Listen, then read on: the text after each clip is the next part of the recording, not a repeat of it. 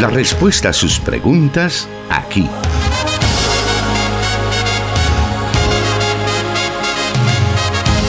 En Solución Bíblica. Comenzamos.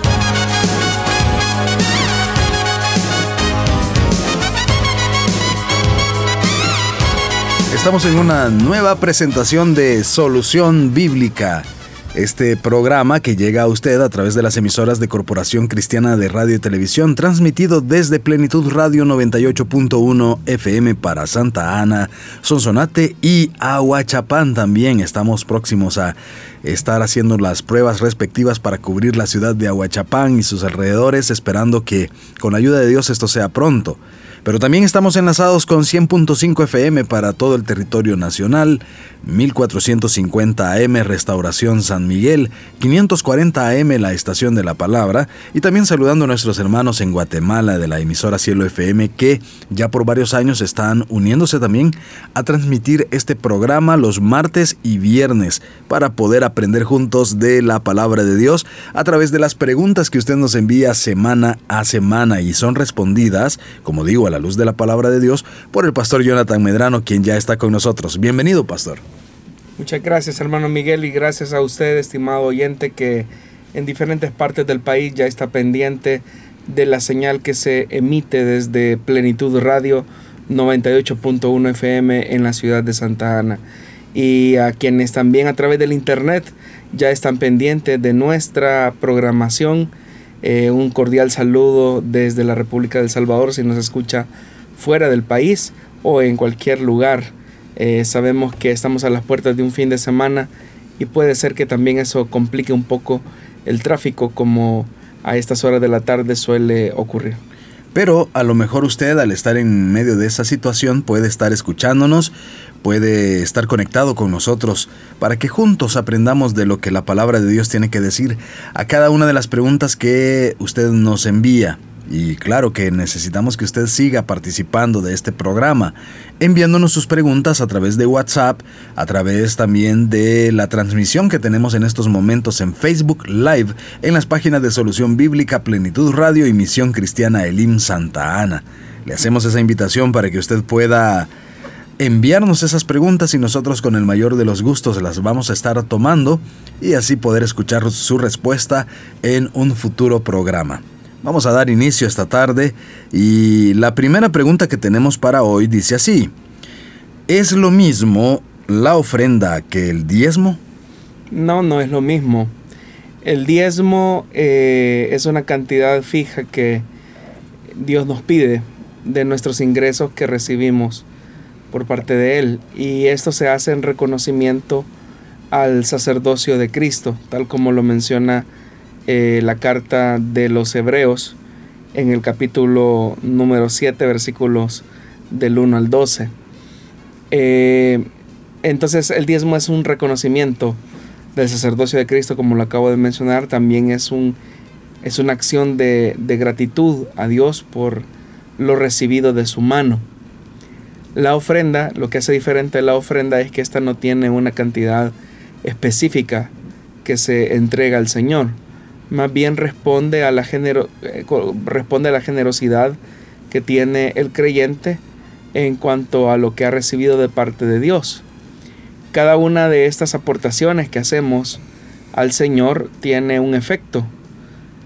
Por un lado, por ejemplo, el diezmo garantiza los ingresos de una persona el siguiente mes, en tanto que la ofrenda tiene un efecto multiplicador porque aquellos que ofrendan lo hacen precisamente porque han recibido una bendición de parte de Dios y obviamente que Dios multiplica lo que se, lo que se entrega.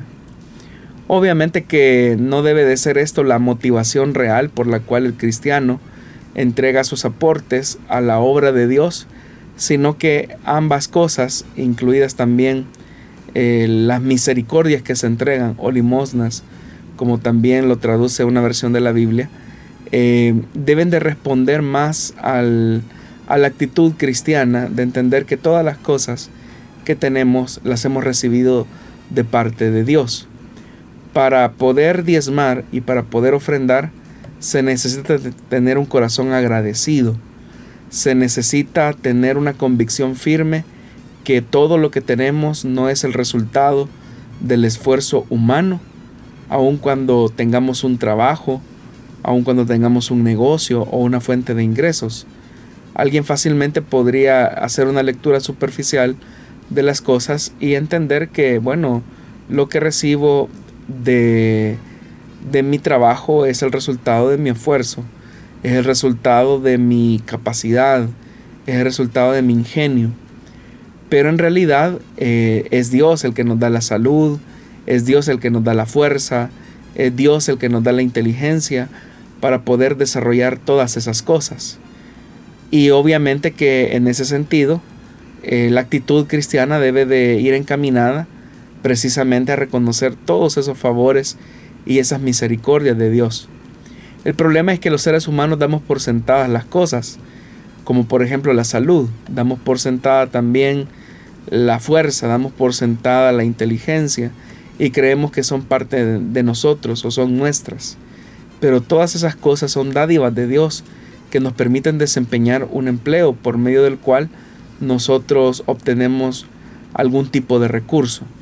La actitud cristiana entonces debe de ser el agradecimiento y tampoco debe de ser el interés, porque lamentablemente hay personas que cuando tocamos estos temas, eh, y si bien es cierto, yo, yo, mismo lo acabo de señalar eh, al inicio de la respuesta, es que por ejemplo la ofrenda tiene un efecto multiplicador, el diezmo garantiza los ingresos del siguiente mes, eh, las limosnas que podamos entregar o gestos de, o acciones de misericordia hacia el necesitado, dice la Biblia que el que da al pobre al Señor presta. Es como un préstamo que se hace al Señor y obviamente que Dios no es deudor de nadie. Entonces, eso podría motivar, como lo ha hecho, por ejemplo, la teología de la prosperidad, que ni es teología, y solamente prosperan quienes la predican, eso podría motivar la codicia o la avaricia de una persona. Bueno, yo voy a dar esto para que Dios me dé tanto o yo voy a dar esto otro porque es un préstamo que el Señor, que el Señor le estoy haciendo y ver las cosas por mero interés. La motivación es importante al momento de dar nuestras aportaciones al Señor y tener una actitud de fe, creer a la palabra de Dios y sobre todo tener un corazón dispuesto para que en obediencia reconozcamos y entendamos que esa parte de bien que vamos a entregar en sus manos es parte del tiempo que dedicamos también, una parte de nuestra vida, para obtener ese recurso. Así es que eso debe de ser como la, la motivación de, del creyente al momento de involucrarse económicamente. Pero como ya lo señalé, eh, tanto el diezmo como la ofrenda son cosas distintas. Algunas personas que son detractores del tema dicen que el diezmo era para el antiguo pacto y no para la iglesia. Bueno, varias cosas. Lo primero es que en el caso del diezmo, incluso la práctica de diezmar se encuentra muchísimo antes que la ley fuese entregada a Moisés. Por ejemplo, vemos que Abraham entregó los diezmos a Melquisedec. Vemos también en el caso de Jacob que dice la escritura que entregó los diezmos al Señor tal como él lo había prometido. Y es más, el Señor se lo recuerda a Jacob y le dice, Jacob, ha llegado el momento en que tú me cumplas lo que me prometiste. Y es que de todo lo que yo te diera, pues la décima parte apartarías para mí. Y eso fue efectivamente lo que hizo Jacob cuando regresó eh, de camino a Betel, porque dice la Biblia que él eh, erigió un altar sobre el cual eh, ofreció holocaustos al Señor. Y lo que ofreció en realidad fue la décima parte de todos los de todo el ganado que Jacob tenía. Él cumplió su, su, palabra. Entonces, tanto Abraham como Jacob, por ejemplo, son vivos ejemplos que ellos tuvieron esta práctica de diezmar eh, muchísimos siglos antes que la ley fuese entregada a Moisés. Ya en la época de Moisés, pues sí, hay una sistematización de lo que Dios esperaba del pueblo del Señor. Hay otras personas que van más allá y dicen, bueno, es que en el Nuevo Testamento no hay referencias directas hacia la práctica del diezmo, pero en realidad es porque no han leído con detenimiento la escritura, comenzando por el mismo Señor Jesús, ¿verdad? El Señor Jesús ratificó la práctica del diezmo. En el Evangelio de Mateo capítulo 23, cuando el Señor censura la actitud de los escribas y de los fariseos, Él señala la hipocresía de ellos, ¿verdad? Que ellos tenían una práctica tan minuciosa de diezmar la menta, el eneldo y el comino, que eran hojitas, ¿verdad? Que se utilizaban para los alimentos, para otro tipo de cosas. Pero dice la Biblia que ellos eran tan meticulosos de diezmar hasta las hojitas, esas, esas hojas, ¿verdad? Pero dice que dejaban lo más importante, que era lo más importante de la ley, que era la justicia, la misericordia y la fe.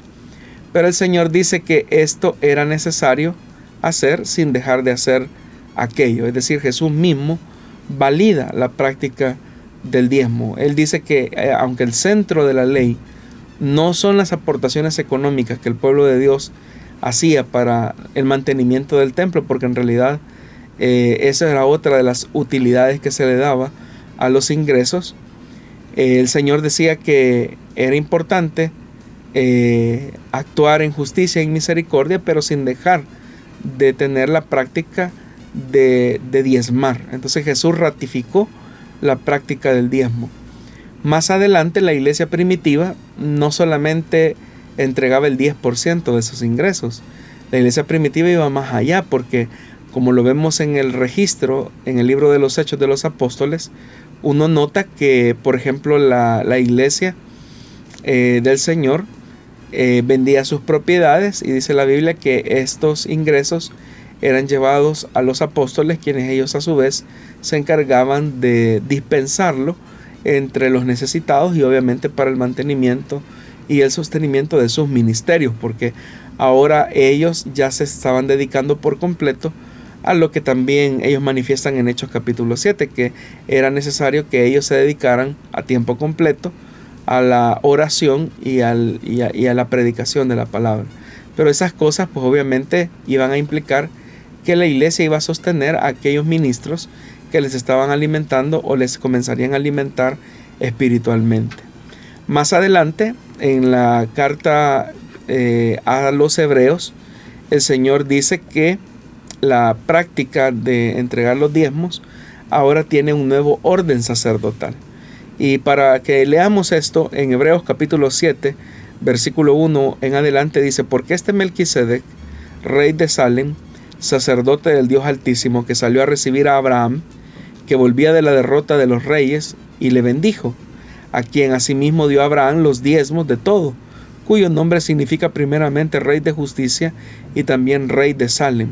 Esto es rey de paz, sin padre, sin madre, sin genealogía, que ni tiene principio de días ni fin de vida, sino hecho semejante al Hijo de Dios, permanece sacerdote para siempre.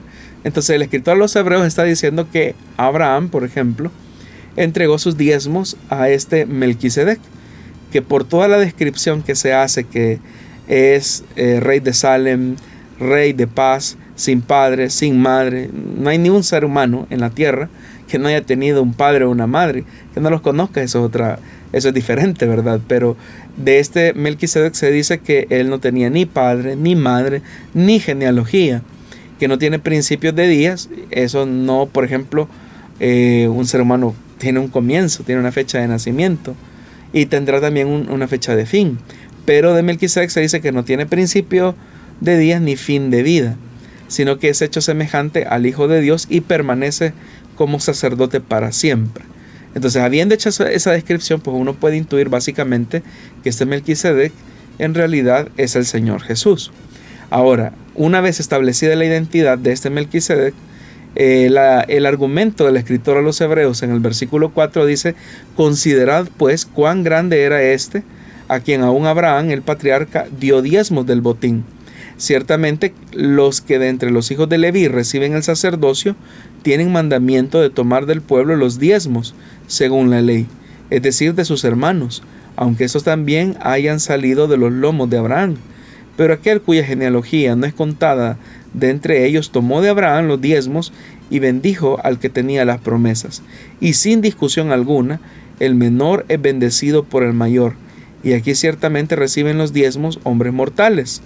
Pero allí uno de quien se da testimonio de que vive, hablando de Jesús, y por decirlo así, en Abraham pagó el diezmo también Leví, que recibe los diezmos, porque aún estaba en los lomos de su padre cuando Melquisedec le salió al encuentro. Si, sí, si pues la perfección fuera por el sacerdocio levítico, dice el escritor de los hebreos, ¿por qué bajo, bajo él recibió el pueblo la ley? ¿Qué necesidad habría aún de que se levantase otro sacerdote según el orden de Melquisedec y que no fuese llamado según el orden de Aarón? Es la pregunta lógica. Si ya se tenía un sacerdocio por el lado de Levi, ¿por qué hay necesidad de un nuevo sacerdocio? Entonces dice, porque ha cambiado el sacerdocio. Entonces, si ha cambiado el sacerdocio, pues es necesario que también haya cambiado la ley. Entonces, al haber un cambio de sacerdocio, hay un reconocimiento de que este nuevo sacerdote es Melquisedec y que a él se entregan eh, los diezmos. Eso es lo que dice el versículo 8. Porque ciertamente reciben los diezmos hombres mortales, pero allí dice uno de quien da testimonio de que vive. Es decir, cuando nosotros entregamos hoy nuestros diezmos, no los estamos entregando ni al pastor, ni a la iglesia, sino que lo estamos haciendo en un pleno reconocimiento de nuestro sacerdocio universal, que es el sacerdocio de Jesucristo. Es el sacerdocio de Él como el Hijo de Dios y el soberano. Entonces, eh, es acá donde uno debe entonces de tener un enfoque bíblico adecuado. Lo que sucede, hermano Miguel, es que detrás de los argumentos de aquellas personas que dicen que el diezmo era una práctica del Antiguo Testamento, que ya la iglesia del Nuevo Testamento no lo hacía, lo que se esconde en realidad es la negativa a quererlo, a querer tener esta actitud. Y uno puede justificar las cosas y decir, no, yo lo que hago es que en vez de entregarlo a la iglesia, en vez de entregarlo eh, a la congregación, yo lo que hago es repartirlo entre las personas necesitadas. O yo lo que hago es, por ejemplo, eh, hacer obras de caridad. El problema es que tú le estás dando o le estás entregando algo a, a las personas o estás haciendo algo que no es el modelo de Dios según la Biblia. O sea, por eso es que las tres cosas son diferenciables. Eh, la entrega de nuestros diezmos, nuestras ofrendas y la, las misericordias o las limosnas. Cada una de las cosas eh, tiene su, su destinatario.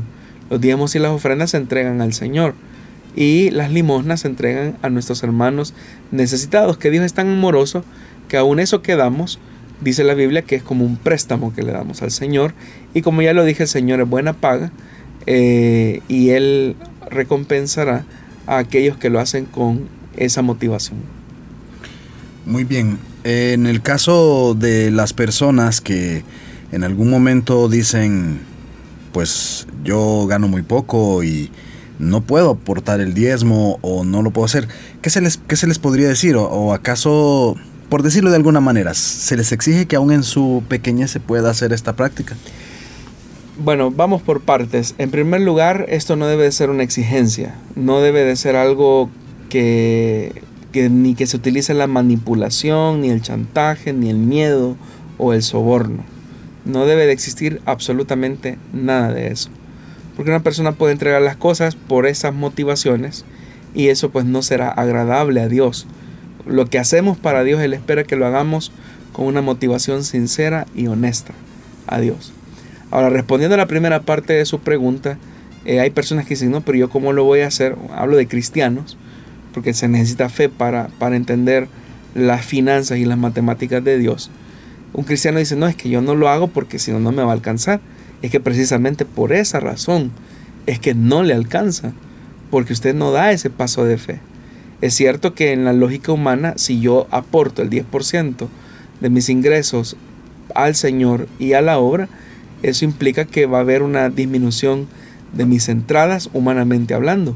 Pero en eso consiste el milagro, que Dios no se queda con nada, que Dios es fiel a su palabra y lo que nosotros podemos dar a la obra del Señor en reconocimiento del sacerdocio de su Hijo Jesucristo, Dios es misericordioso para eh, bendecir a aquellos que actúan y caminan por fe. Muy bien, vamos a continuar con el programa, haremos una breve pausa y seguimos adelante. Gracias por estarse conectando con nosotros. Ya volvemos.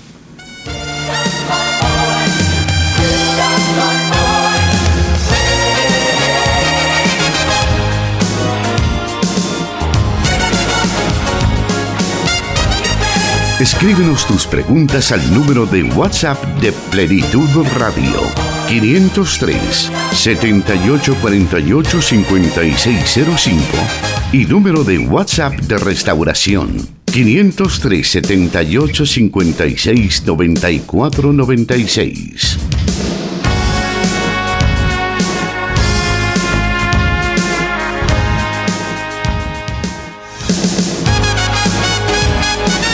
Estamos agradecidos porque usted esté comentando nuestra transmisión en Facebook Live. Gracias por también compartir en su muro esta transmisión. Sabemos que puede edificar más vidas, por lo tanto le hacemos esa solicitud que usted pueda compartir en sus redes sociales este programa y así llegar a más personas con las verdades de la palabra de Dios. Vamos a seguir esta tarde con más de las preguntas que nos han enviado y la siguiente dice así. En mi iglesia no creen en el bautismo, en el Espíritu Santo. Sin embargo, recientemente tuve esa preciosa experiencia espiritual de hablar en otras lenguas. ¿Debería decirlo al pastor de mi congregación?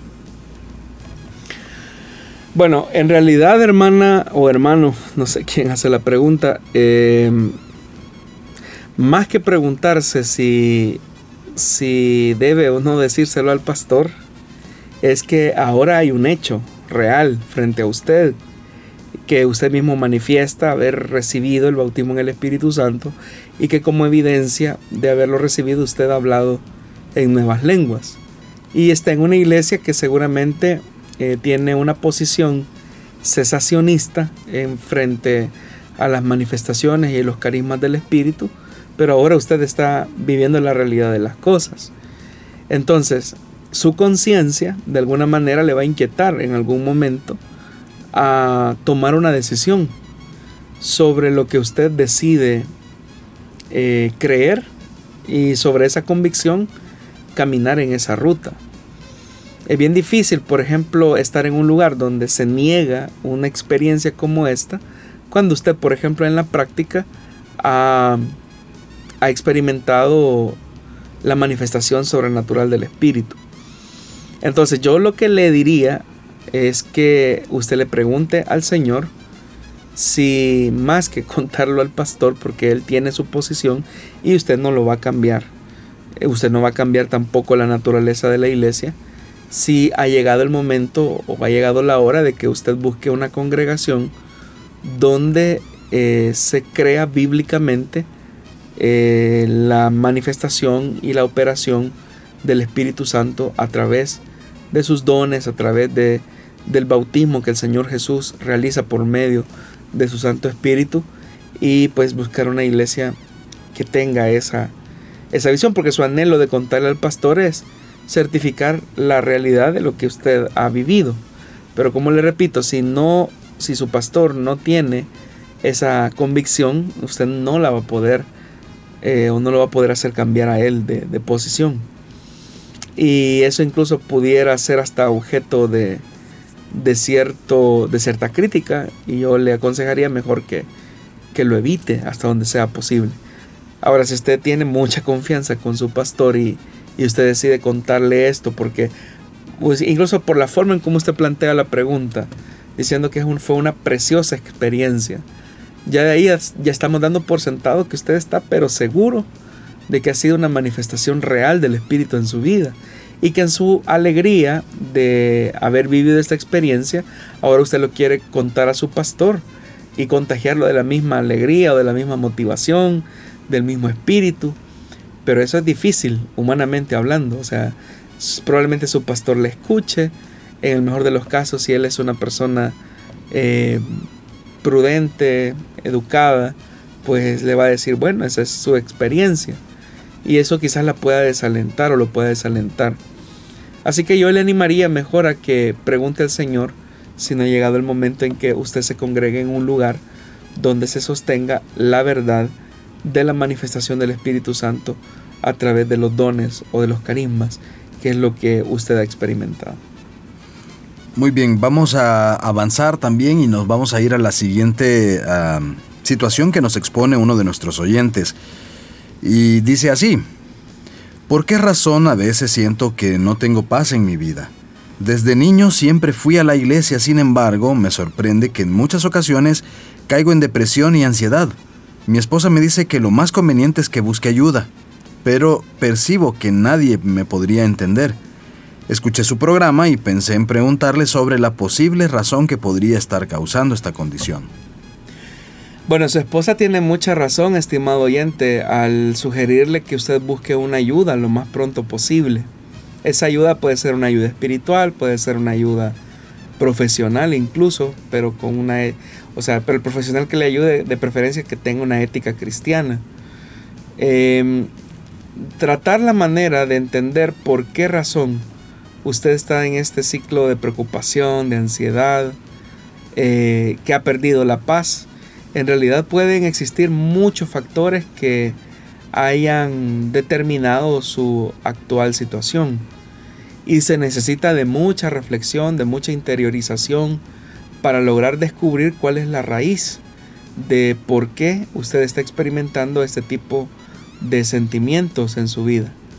Lo más importante es que le permita a Dios, por medio de su Santo Espíritu, quien le ayude a descubrir cuál es la razón por la cual usted ha perdido esa paz.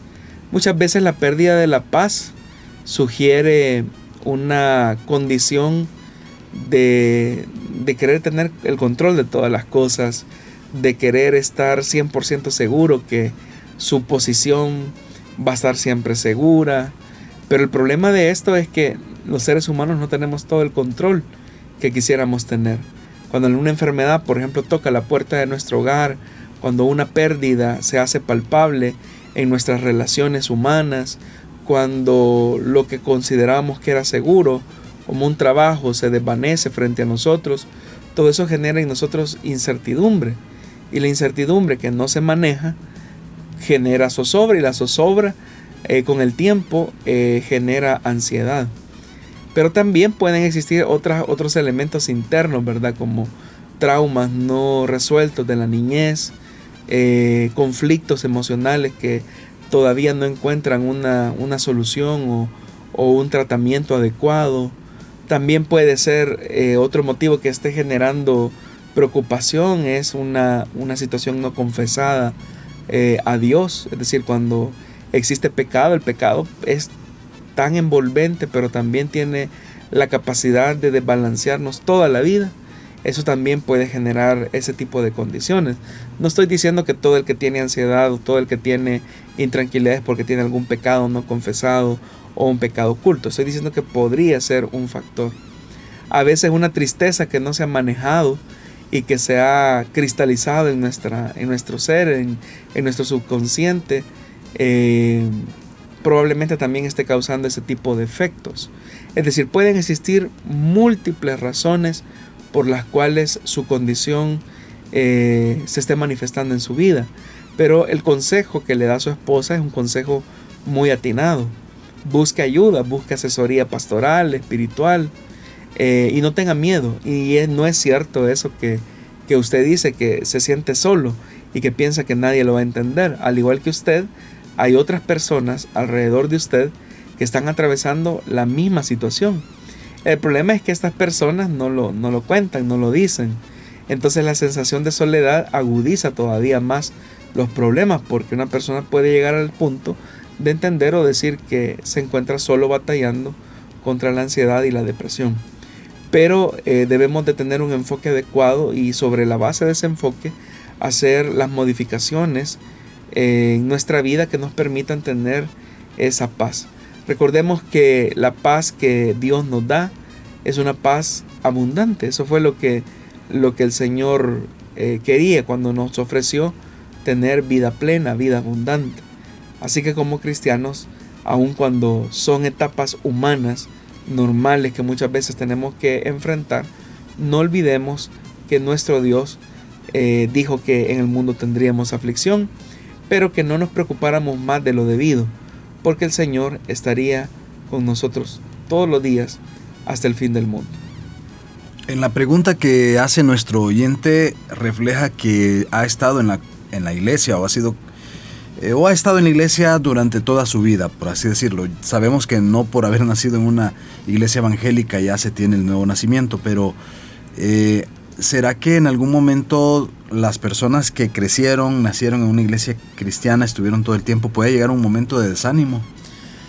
Sí, especialmente cuando uno asume que la fe eh, es por herencia, ¿verdad? Entonces, si yo vengo a la iglesia desde niño y, he crecido aquí entre las bancas de la congregación, pensar que yo tengo una fe y una relación con Dios, eso puede permitirnos tener un acercamiento a una temprana edad, pero eso no es garantía necesariamente, teniendo ese privilegio, que uno haya tenido ese encuentro real con el Hijo de Dios.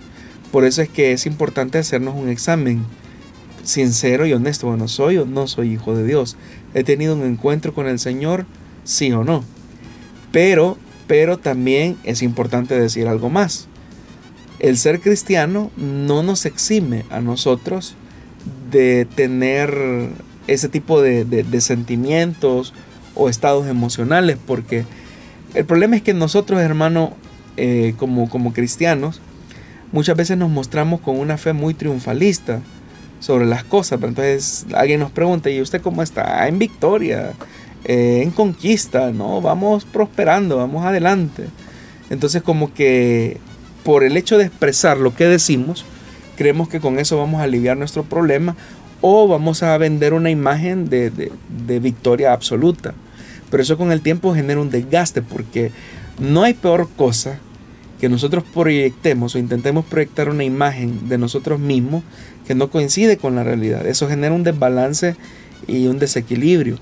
Y alguien podría incluso pensar y decir, bueno, si yo estoy pasando este tipo de situaciones, entonces quiere decir que a lo mejor no he nacido de nuevo. Ya lo dije, podría ser que la persona quizás no haya tenido un encuentro real con el Señor, es una posibilidad. Pero eso no significa que, por ejemplo, los cristianos nacidos de nuevo no sean eh, víctimas de esos estados emocionales que muchas veces eh, se puede experimentar.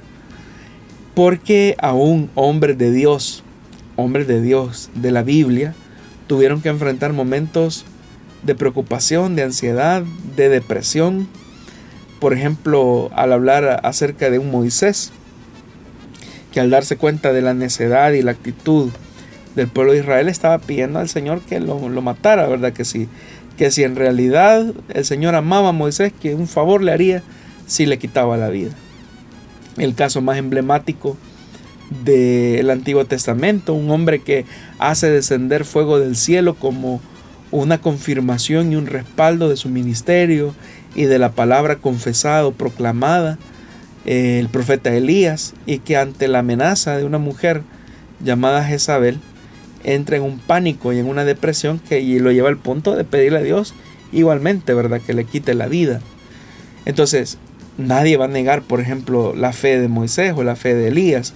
Es una fe contundente, es una fe determinante, es una fe ejemplar, pero que también, como Santiago lo dice, Elías, el hombre de Dios que hizo descender fuego del cielo, era un hombre semejante a nosotros porque también estaba sujeto a pasiones semejantes a las nuestras. Entonces, uno debe de entender que en la vida cristiana no siempre las cosas van a ir bien. En la misma obra de Dios no siempre se van a tener avances. Eh, muchas veces se tienen retrocesos, se tienen caídas, se tienen momentos difíciles, momentos de angustia, momentos de ansiedad, de preocupación. El mismo apóstol Pablo cuando relata eh, en su segunda carta a los Corintios, creo que es en el capítulo 1, capítulo 2, donde él menciona, ¿verdad?, de la situación dura y dramática que le tocó a él que tener que enfrentar y vivir en Éfeso. Eh, dice que él sentía que ya estaba a punto de morir, ¿verdad? Que sus fuerzas se habían acabado.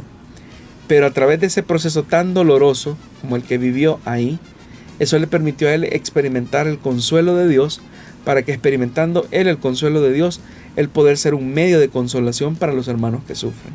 Entonces, eh, repito, se necesita tener eh, actitud pastoral para poder atender a los hermanos y descubrir en realidad cuál es el origen de esa desmotivación. Cuando alguien cae en una depresión o en una, una ansiedad o con la combinación de ambas, ¿cómo un cristiano puede ayudar a estas personas? Porque dicen algunos, no me voy a bajar a llorar con él porque no le va a servir de nada, pero no sabemos si también es ah, levántese y vámonos, ¿verdad? Tiene que ser un equilibrio porque debe de existir un balance, ¿verdad? Es cierto, uno se va a poner a llorar a la par de la persona porque más lo que se va a terminar de hundir. O sea, uno no puede eh, minimizar el dolor que esa persona está viviendo. Eh, y una forma de minimizarlo sería eso, no, si eso no es nada, hermano, si eso ya le va a pasar. Eh, y eso sería ser muy insensible de parte nuestra, porque creo que es importante aprender a desarrollar lazos de empatía con las personas, tratar la manera de ponerse en el lugar de las personas para poder ver qué es lo que está originando en ellos ese tipo de sentimientos. Entonces debemos de renunciar un poco a esa actitud de que no, hermano, si usted es hijo de Dios, ¿cómo va a tener ese tipo de cosas? Por eso he puesto los ejemplos de la Biblia.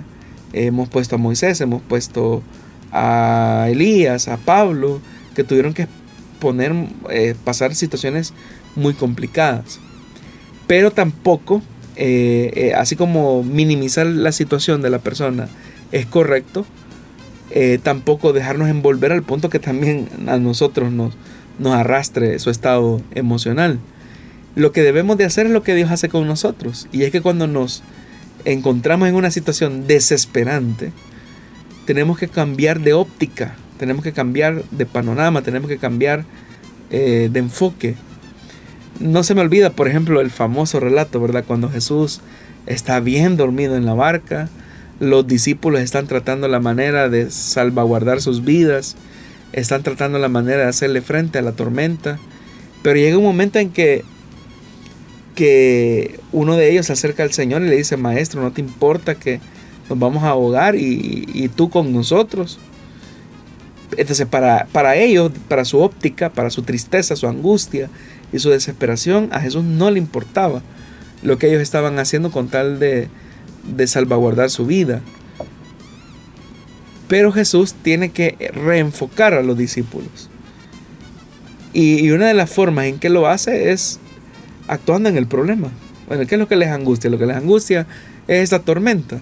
Bueno, si yo les dije que íbamos a cruzar al otro lado y que íbamos a llegar, así que dice la Biblia que Él reprendió a las olas, al viento, a la tormenta y, se hizo gran bonanza. Entonces Él trató la manera de cambiarle la perspectiva a los discípulos. la forma en que lo hizo fue a través de un milagro.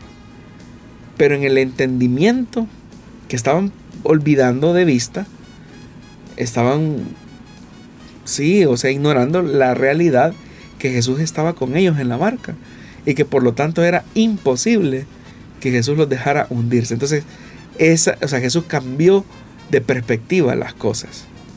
Entonces, puede ser que una persona, por ejemplo, esté muy depresiva, muy preocupada, con mucha ansiedad por una pérdida. Eh, hace poco, creo que fue la semana eh, anterior eh, hubo un pequeño programa en restauración con el pastor general. Y recuerdo que una de las preguntas que le hacían a él era, era de una mujer, una madre creo que era, que decía que había tenido su hijo por 20 años, pero que su hijo había fallecido. Y la pregunta era, ¿por qué el Señor permitió eso? detrás de la pregunta de la hermana había un dolor por la pérdida de su hijo. Y es algo que seguramente ninguno de nosotros vamos a entender. Pero hubo algo que, el pastor general dijo y me, me, gustó bastante. Y él dijo, si cambiamos de enfoque, vamos a ver que el Señor concedió 20 años de misericordia donde esta hermana vio, lo tuvo en su vientre, lo vio crecer, lo vio desarrollarse, eh, lo vio llegar a la adolescencia, llegar casi a la vida adulta. Entonces, pero cambió el enfoque, ¿verdad? De ver las cosas de forma distinta. Entonces hay que agradecer a Dios por esos 20 años que, que Él concedió. Y eso precisamente es lo que nosotros debemos de hacer con las personas que están atravesando una situación como esta. Tratar la manera de que ellos vean el sol que resplandece fuera de su pequeño, pequeño círculo de penumbra. Porque es eso precisamente lo que los va a hacer eh, levantar su rostro y ver con una perspectiva adecuada las cosas. Muy bien, qué bueno poder recibir esta, estas palabras, que nuestra audiencia pueda escucharlas. Y pues si usted tiene alguna duda al respecto, si usted tiene algún problema relacionado a lo que el pastor ha hablado esta, eh, con base en esta pregunta que nos enviaban, y desea que se amplíe más el tema, envíenos esas solicitudes, envíenos esas preguntas. Con el mayor de los gustos tomaremos notas de ella y vamos a tenerlo en un próximo programa. Esas respuestas, poderlas, poderlas escuchar en un próximo programa. Vamos a hacer una pausa y volvemos con más de Solución Bíblica.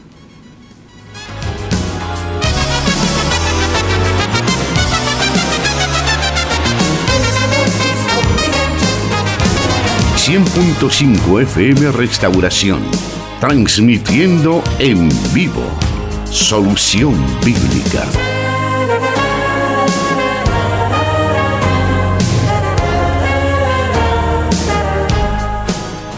Saúl Diego nos dice, amén, para quienes, para quienes eran los diezmos, dice. Bueno, la Biblia establecía que de todas las contribuciones que hacía el pueblo de Israel, de eso vivían los sacerdotes. Eh, porque hay que recordar que a la tribu de Leví, por ejemplo, no se le dio heredad, no se le dio tierra. Entonces su forma de subsistencia, dado que ellos eran los que administraban el culto, eran los que se dedicaban a ofrecer eh, los sacrificios, el Señor ordenaba que parte de esos ingresos sirvieran para el sostenimiento de estos ministros, vamos a decir. Y ese principio del Antiguo Testamento es retomado ya por Pablo cuando él habla que el sostenimiento de los ministros del Evangelio debe de ser eh, por o a través de las aportaciones que la iglesia entrega. Eh, y Pablo dice, bueno, no es gran cosa eh, recibir de ustedes lo material si ustedes pues obviamente han sido bendecidos en lo espiritual por parte de nosotros. Bueno, ya que se vuelve a ese, a ese tema, también hay algunas personas que basados en que, por ejemplo, los impuestos se trata la manera de ver en qué se están invirtiendo. Pues ahora en día no sabemos cómo están los portales de transparencia, pero eh, se trata de ver eh, en qué se están invirtiendo los impuestos. ¿Es correcta esa actitud también dentro de la iglesia o el cristiano debe entregarlo y olvidarse de eso? Yo creo que es normal, ¿verdad? Que las personas puedan ver qué se está haciendo con las aportaciones porque no son dineros del pastor o de los dirigentes, sino que son ingresos de la congregación. Y la iglesia es consciente de, es testigo, ¿verdad? De, los, de las inversiones que se hacen. Cuando, por ejemplo, hay alguien que dice que va a construir o que va a levantar o que va a modificar o que se va a hacer esto para la obra, pero la gente no ve nada en lo absoluto, entonces la gente comienza a cuestionar. Y yo creo que hay cierta razón en ese cuestionamiento.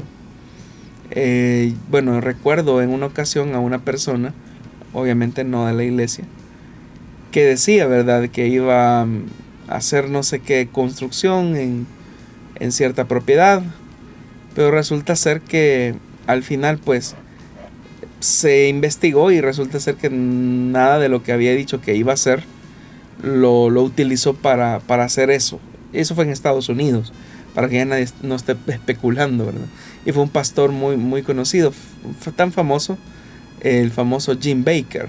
Ah, bueno, cualquier coincidencia entonces es... Sí, o sea, es que él, él había prometido un centro de retiro espiritual, donde las personas podían llegar a tener un un esparcimiento, ¿verdad? Espiritual y, tener todo eso. Pero resulta ser que Jim Baker lo que hizo fue utilizar el dinero de la congregación y utilizar el dinero de sus donantes para construir su, casa, ¿verdad? Eh, comprar vehículos eh, cosas de lujo. Cuando se descubrió en Estados Unidos eh, la estafa de Jim Baker, fue bastante doloroso, ¿verdad? Ver que, por ejemplo, se decía que los grifos, por ejemplo, de agua eran, eran, eran bañados en oro, ¿verdad? Eh, que hasta la casa de la mascota tenía aire acondicionado. O sea, una excentricidad y un lujo que, que eso pues obviamente lo condujo a, pasar tras las rejas. Entonces cuando una persona o cuando una congregación se siente defraudada, precisamente porque no hay una transparencia en el manejo de los usos de los dineros de la iglesia, es obvio, ¿verdad? Lamentablemente que por ese tipo de casos eh, hay personas que no, no son em, objetivas, ¿verdad? Entonces dicen, es que todos son iguales, todos hacen lo mismo. Y no, no es cierto. No es cierto. Eh, las personas tienen derecho a saber en qué se está invirtiendo su, sus ingresos. Y si un pastor, por ejemplo, dice que, hermanos, de los ingresos que se están dando, eh, vamos a hacer este proyecto, ¿verdad? La gente tiene que ver que ese proyecto en realidad se eche a andar, ¿verdad? Que lo que se dijo se, está haciendo. Eso da credibilidad al ministro, eso da confiabilidad y obviamente que las personas eh, tienen una disposición adecuada. Pero normalmente, hermano, las personas que andan fiscalizando o que quieren ser fiscales son las que nunca han aportado nada. En tanto que las personas que lo hacen con esa actitud y están en una congregación saludable, ellos lo dan al Señor y dicen, no, yo sé que la iglesia está haciendo una buena administración del recurso. Por ejemplo, nosotros, hermano, ahorita estamos en un proyecto eh, en Aguachapán, usted hizo mención de eso, eh, de colocar la señal de, la radio, de Plenitud Radio, para cubrir las principales ciudades de Occidente. Eh, la inversión es una inversión bastante considerable y con la ayuda de Dios pues estamos tratando la manera de salir. Estamos llevando dos proyectos a la par acá en la iglesia. Por un lado, colocar la repetidora eh, en Aguachapán y con eso estaríamos cubriendo las principales ciudades del occidente. Y a la par pues estamos haciendo una remodelación del centro de salud donde se va a estar atendiendo a los niños de nuestro CDI con atención médica, atención psicológica, atención odontológica y también pues queremos eh, ofrecer ese servicio a los miembros de nuestra congregación. Pero la gente que por ejemplo viene aquí a Santa Ana, a la iglesia de Santa Ana, saben que, que, que esas inversiones se están haciendo porque las están viendo ahí en el, en el parqueo. Y muy pronto con la ayuda de Dios eh, vamos a estar sonando en Aguachapán. Aunque aquí en la iglesia ya se comparten, ¿verdad? Imágenes, fotografías de lo que ya se está haciendo en, Aguachapán. Que es una de las inversiones más fuertes que la iglesia está haciendo en este año. Entonces cualquiera que quiera ver en qué se está invirtiendo eh, lo que aquí se hace, los libros están totalmente abiertos, ¿verdad? Para que alguien diga, bueno, ¿y qué se está haciendo con eso? Ahí está, no hay ningún problema, porque se hace con transparencia, con limpia conciencia. Cuando las cosas se hacen de esa manera, las personas tienen confianza en seguir sembrando para la obra de Dios. El problema es cuando lo que se dice que se va a hacer y nunca se hace, ¿verdad? Y la gente nunca ve ni siquiera nada, ¿verdad? O sea, en lo absoluto no ven nada.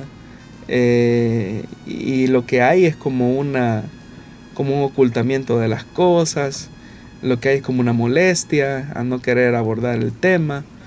Eh, y es ahí donde las personas comienzan a desconfiar.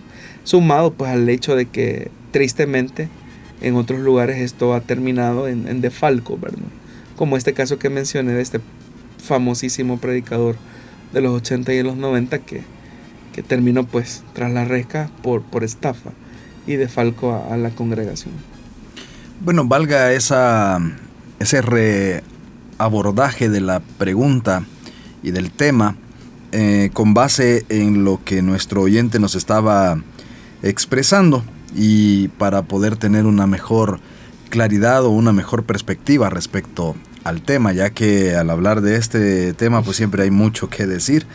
Y era importante entonces que volviéramos a ese a esa primera pregunta que de este espacio para poder escuchar un poquito con mayor amplitud acerca de este tema. Pero vamos a continuar. Tenemos tiempo para una pregunta más, así que vamos a darla a conocer en estos momentos y así poder escuchar esa respuesta. Y nos dice así la pregunta. ¿Por qué razón en Primera de Corintios, capítulo 15, versículo 5, se dice que el Señor se apareció a Cefas y después a los doce? Como si Cefas no fuese parte de los doce o como si Judas no hubiese estado muerto después de la resurrección. Bueno, en realidad eh, cuando se habla de Cefas es porque hubo un aparecimiento eh, a él, ¿verdad? Y luego con todo el grupo. Y es verdad que Pablo habla de los doce y como bien el oyente destaca ya cuando Jesús eh, resucita y se aparece pues Judas ya no estaba, ya él ya se había ahorcado. Entonces es más por un decir, ¿verdad? Por, por hablar de los doce como tal. Pero la gente pues sabía eso, que era un número que expresaba el conjunto de aquellos que habían sido apóstoles del Señor, exceptuando a Judas que ya se había muerto. Muy bien, vamos con otra pregunta que nos dice así. ¿Qué debe hacer un padre de familia cuando su hija de 14 años se siente enamorada de un joven de la iglesia y este muchacho ya le hizo una propuesta de noviazgo, tomando en cuenta que el joven es un buen cristiano pero tiene 19 años? ¿Deberían los padres permitir esa relación? ¿Cree que podría ser la voluntad de Dios algo así? Bueno, comencemos por parte. Un padre responsable no permitiría mm, una relación de noviazgo en esas condiciones para comenzar, eh, no importa si es un buen joven, es un buen cristiano, tomando en cuenta la edad. Él tiene 19 años, lo que significa que él ya es un mayor de edad. Y ella tiene 14, es una menor de edad. Y ante las leyes, eh, una relación como esa no puede ser. Es considerado incluso un delito. Aunque la muchacha o su hija exprese consentimiento, aunque ustedes como padres expresen consentimiento, es algo que incluso pudiera afectarlos a ustedes como padres legalmente. Entonces, ¿qué es lo que debe de hacer? ¿O qué deben de hacer ustedes como padres? Orientar a su hija que esta no es la edad en la que ella debería de estar pensando en una relación tan formal, tan seria, tan comprometedora como lo es un noviazgo, sino que por el contrario estamos en una etapa de la formación de los sueños, de lo que va a ser nuestra vida en el futuro. Sueños y planes que se pueden ver truncados o frustrados por tomar decisiones em, demasiado anticipadas o apresuradas. Con eso no le estoy diciendo que usted vaya y regañe a su hija, porque por el hecho de que su hija se lo ha expresado, se los he expresado a ustedes como padres, por el hecho que ha tenido esa confianza de decirle que se siente enamorada, por esa, por esa confianza depositada, eh, hay que tratar la manera de ser sabios en encauzar el interés, el deseo de esta niña eh, hacia sus planes, hacia sus proyectos, hacia sus propósitos y hacerle ver entender, hacerle entender que lo que dice la Biblia, ¿verdad? Que para todo hay tiempo. Para todo lo que se quiere hay tiempo. Y este no es el tiempo de las relaciones amorosas, sino que este es el tiempo de la construcción de sueños, de la búsqueda de un propósito, de un ideal, de un rumbo en la vida. Y al hacer eso y tratar la manera de, presentarle o plantearle la, la situación desde ese punto de vista, eh, eso puede ayudar a su hija a enfocarse en lo que verdaderamente es importante. Muy bien, así es como llegamos al final del programa. Siempre tenemos varias preguntas, como usted puede escucharlo. El programa Solución Bíblica trata de responder a diferentes preguntas de diferente índole. Y pues es importante que usted pueda seguir participando con nosotros, enviándonos sus preguntas a los medios que damos a conocer durante el programa y así poder estar juntos aprendiendo de las diferentes situaciones que llegan a la vida o el hecho de estar estudiando las escrituras u otros aspectos relacionados a la historia y las escrituras, también puede ser importante que se despejen esos temas a través de este programa. Así que, pues agradecidos con usted, Pastor Jonathan, por haber estado con nosotros respondiendo. Gracias a usted, hermano Miguel, y a usted, estimado oyente, que ha estado en nuestra sintonía durante estos 60 minutos de programa. Si el Señor lo permite, nos estaremos viendo o escuchando más bien la próxima semana. Que Dios le bendiga. Hasta la próxima.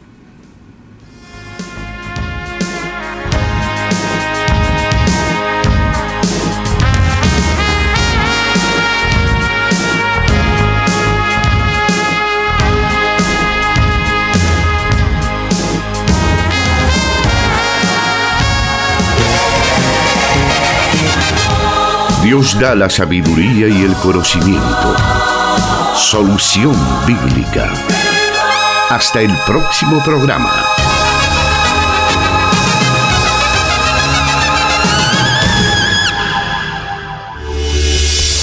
La fidelidad de Dios es grande. Hemos permanecido gracias a esa fidelidad. Plenitud Radio, 28 años.